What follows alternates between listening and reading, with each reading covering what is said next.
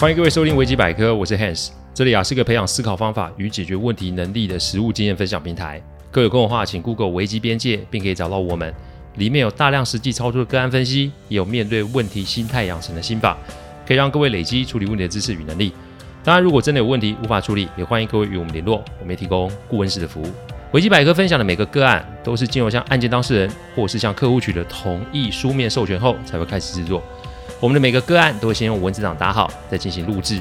录完后，交由案件当事人及客户听过，待他们觉得没有问题之后，再交由后制并上架。这是我们音频制作的程序。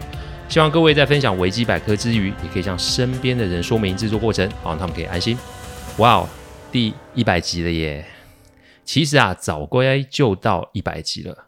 不过啊，因为中间有太多呃非预期性的行程出现，所以才会延长这个时间。一百集的确是个里程碑，但这只是一个开始，因为比起后面排队的案件，一百集还真的是太少太少了啦。所以啊，谢谢客户们、听众们对我的支持。我们啊，还是坚持一周一集的播出，求的是永续经营，比的不是做快或做大。我们开始这一周的分享哦。荷尔蒙是世上最神奇的东西之一。在热恋中的男女啊，都会想要展现自己最好最棒的一面，因为这个时候你的眼中只有对方一个人，你极度的希望可以让这段关系继续维持下去，无时无刻的都会想要见到对方，无时无刻的都想要知道对方的消息。有谈过恋爱的听众们啊，大都会有这个感觉才是哦。这一次来找我咨询的客户啊，是一位银行的行员哦。我说错了，他现在可是一间分行的主管哦。这是他在当行员的时候所遇见的事情。因为有一位年轻的小男生来贷款，而他来贷款的原因是因为他的女友啊是想要他做贷款的连带保证人哦。小男生才出社会没有几年，是一个安分守己的工程师，透过朋友介绍认识了女友，这才有了这件事哦。信用贷款对于行员来说啊，怎么说都是一个业绩的来源嘛。一开始接到这个案子的时候，我也觉得有点好奇，就想，哎，这行员怎么会如此的佛心哦？这个原因啊，我在后面啊再跟大家说。我早上起床后啊，做完早课，基本上就是打开事务所的信箱。所以当我早上看到这个个案的时候啊，我就写信给这位行员。三天后，我们就见到面了。这个行员不是主角，我们要处理的对象是这个来借钱的工程师哦，我就称他为阿信好了。没错，就是信用贷款的信了啊。阿信啊，是个南部来的小孩，个性木讷，不善言辞。研究所毕业，就在一间公司担任工程师的职务。他的生活啊，单纯，每天就是上班下班、追剧、打电动。只身一个人在北部，也没有什么朋友，最多就是跟部门的同仁吃吃饭、打打球而已。这样的生活过了三年后，有一次在跨部门的联谊啊，透过朋友的认识，认识了现在这个女友啊。但这个女友不是同事哦，女友则是别部门同事的同学哦。阴错阳差，就这么的遇上了。阿信没谈过恋爱，只是刚好跟对方有相同的兴趣，因此就那么的在一起了。一开始交往也没什么异状，大约大概三个月后，女友说想要自行创业，想要去贷款，这才出了个这么的要求啊。我问行员，他为什么要介入这个问题啊？因为照理来说，他要做的只是审核贷款的条件嘛，还要做的并不是给予对方其他的资讯才是啊。他说那天阿信来临柜的时候很紧张，说话说的坑坑巴巴，语意不清。我本来还本来以为他是诈骗还是在乱的，后来一问才知道，阿信其实是要来问当保证人会有什么样的连带影响哦。那天由于啊来银行办理业务的客户很多很多，所以行员啊没有办法坐下来好好的给阿信分析哦。但他的确对于阿信的这个个案啊，感觉到有一些不对，大家觉得自己是不是有些多事啊，所以这才透过朋友的介绍找到我这里，问我对于这个个案的看法是什么。多管闲事这四个字，其实大家都不陌生。我记得以前某位政治人物就说，大家如果可以的话，不妨做一个多管闲事的人。我们对于周遭的环境要有留点心，有的时候还真的可以起到预防性的效果。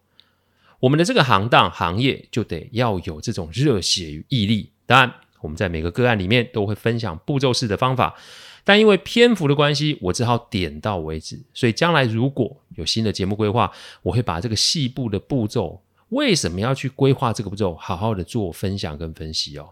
还有一个重点，容我再多画一些，做一些提醒。那就是帮助人不是坏事，但如果你在帮助人的过程中把自己给搭进去，那就非常的不明智。讲白一点，这就是一种愚蠢的行为，无谓的奉献或是无谓的英雄主义，只会让你自己中招，甚至是连被你帮忙的人都有可能被牵连。因此，要先学会自我保护，那才是真正的第一步。所以，我不可能让行员继续的跟我一起把这个案子继续处理下去，因为这个事情要是被银行知道的话，这行员的职涯，势必会有污点，搞不好啊，丢工作都有可能。所以我想了一招，那就是我要行员啊，把这个阿信推到我的前面来。啊，怎么个推法？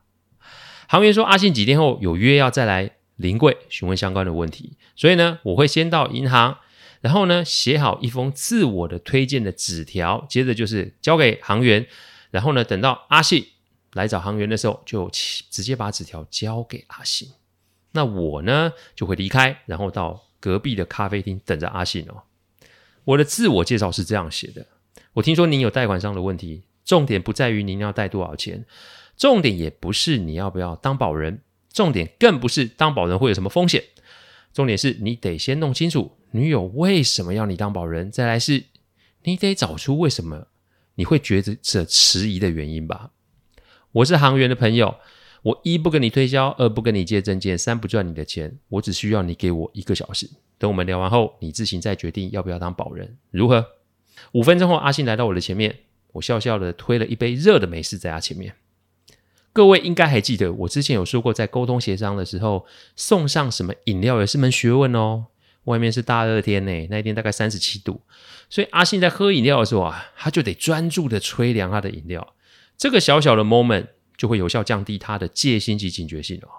解决问题有很多的细节，我一定会在日后制作新的节目跟大家分享这个中的道理哦。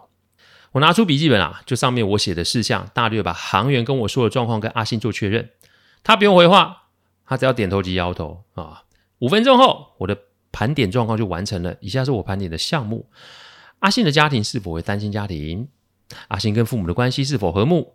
阿信有没有跟其他兄弟姐妹？有没有其他兄弟姐妹？那阿信有没有跟这些兄弟姐妹保持联络？阿信过年是不是都是自己一个人过啊？嗯哼。啊、上面的项目跟贷款做保证人有什么关系？其实说真的，你能念到硕士毕业，并且在一间不小的公司做工程师，这种啊基本的概念是一定会有的。通常会影响人行为的背后，一定是动机，而这个动机就会跟当事人所处的环境以及他从小到大的生长背景有关。人都是被需要的。上面的答案其实就给了我很明确的线索，因为阿信的答案如下：阿信是单亲家庭的小孩。阿信跟父母的关系很淡。阿信上面有哥哥及姐姐。阿信跟哥哥姐姐一年只见一次面。阿信截至现在已经三年没有回家了。因为一个人，所以才会格外的珍惜有人的陪伴。因为一个人，所以才不想要跟对方的关系破裂。到现在十分钟，阿信还没有开口说任何的话。我想我的提问，某个程度其实已经触及到他一些内在的东西了。我笑笑说：“你不一定要回话。”但接下来就是我对他这件事情做了几点分析哦。第一点分析，被骗也没关系嘛，你先确定你还不还得起啊。第一个状况是你要先知道要借多少钱，第二个是阿信的薪资是多少钱，第三个是阿信的存款有多少钱。这些问题先弄清楚，再来讨论其他的事。因为阿信要是不想借，或呃他要是不想当保人，他干嘛私下来问行员？我不能排除女友是有意的欺骗。但重点是，他们在交往的期间，阿信也的确享受到了他以往未曾有的被人需要、被人陪伴的感觉。所以，我们把这个当成是一个交易的话，阿信其实也没有吃到亏，不是吗？我知道我现在这么说，已经有听众觉得，哦，Hans，你怎么可以这么的邪恶，这么会算计啊？但人性说穿了就是黑白兼具啊！世上没有那种怀着好心就一定会有好报的定律，所以在做什么事情都得把喜欢与不喜欢的项目列出来，因为选择是当事人必须要做的事。如果要借，那你就得先确定你还不还得起，因为如果对方骗你，其实也只有对方知道嘛。因此，阿信要做的就是把结果想到最糟，然后以此为出发点再往下走。务实的态度我已经提醒过非常非常多次了。一百集里面啊，我不知道提过多少次关于人性的基本观念。凡是抱着最坏的打算，并做最大的努力，这才是真实人生应该有的态度哦。第二点分析，你要确认是银行哦，你不要弄到是地下钱庄嘿。借钱很多种哦，如果真的决定要支持女友的话，那就要先清楚借钱有几种：跟人借、跟银行借、跟鬼借。什么是跟鬼借？讲白一点，就是地下钱庄啦。找地下钱庄借钱就是一个找鬼开药单，所以你先先确认借钱的对象是谁。只要是银行，那都还在可控的范围。各家的银行利率其实啊，行员在旁边，其实阿信可以去找他参酌。只要记得签名前确定是不是银行就是了。第三点分析，缘分得受考验，好坏都得要面对啊。接下来就是感情的部分。阿信呢、并没有家庭生活的美好经验，所以对于被人需要、被人陪伴的那种种体验，他是需要的，甚至可以说是割舍不下的。因为如此，我没有必要提醒他是不是会被骗；因为如此，我更没有必要去告诉他，跟他说道德的劝说。讲白一点，有人常说啊，欢场无真爱啊。但是你要去想，为什么有那么多人拿着钱去砸酒店小姐？为什么那么多人会想要去牛郎店？说实在一点，就是用钱去换被照顾，不见得是一件不划算的事。这个可不是你用道德或逻辑就可以说明白的。缘分说白一点就是什么呢？人与人之间的关系，关系其实是充满变动的。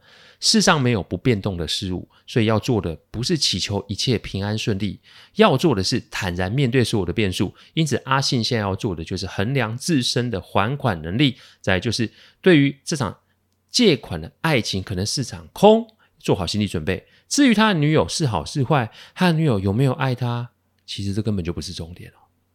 第四点分析，想做就去尝试，让缘分不要错过。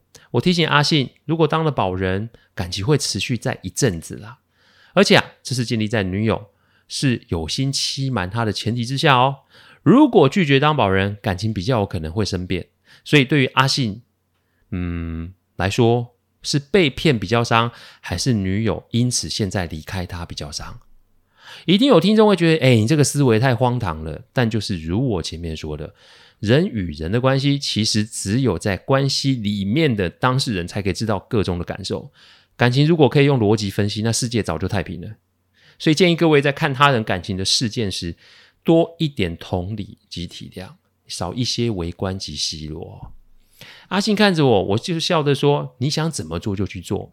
债务协商啊，也是我的服务项目之一啦。啊，如果真的是有出现问题，我们再说。但是问题大部分啊，都是可以解决的。”不过啊，感情上的缘分过了就是过喽，所以你不要去理会他人的想法，你想做就去做吧。一个月后，阿信传了银行的文件，他选择当了保人。我传了一个微笑的符号给他。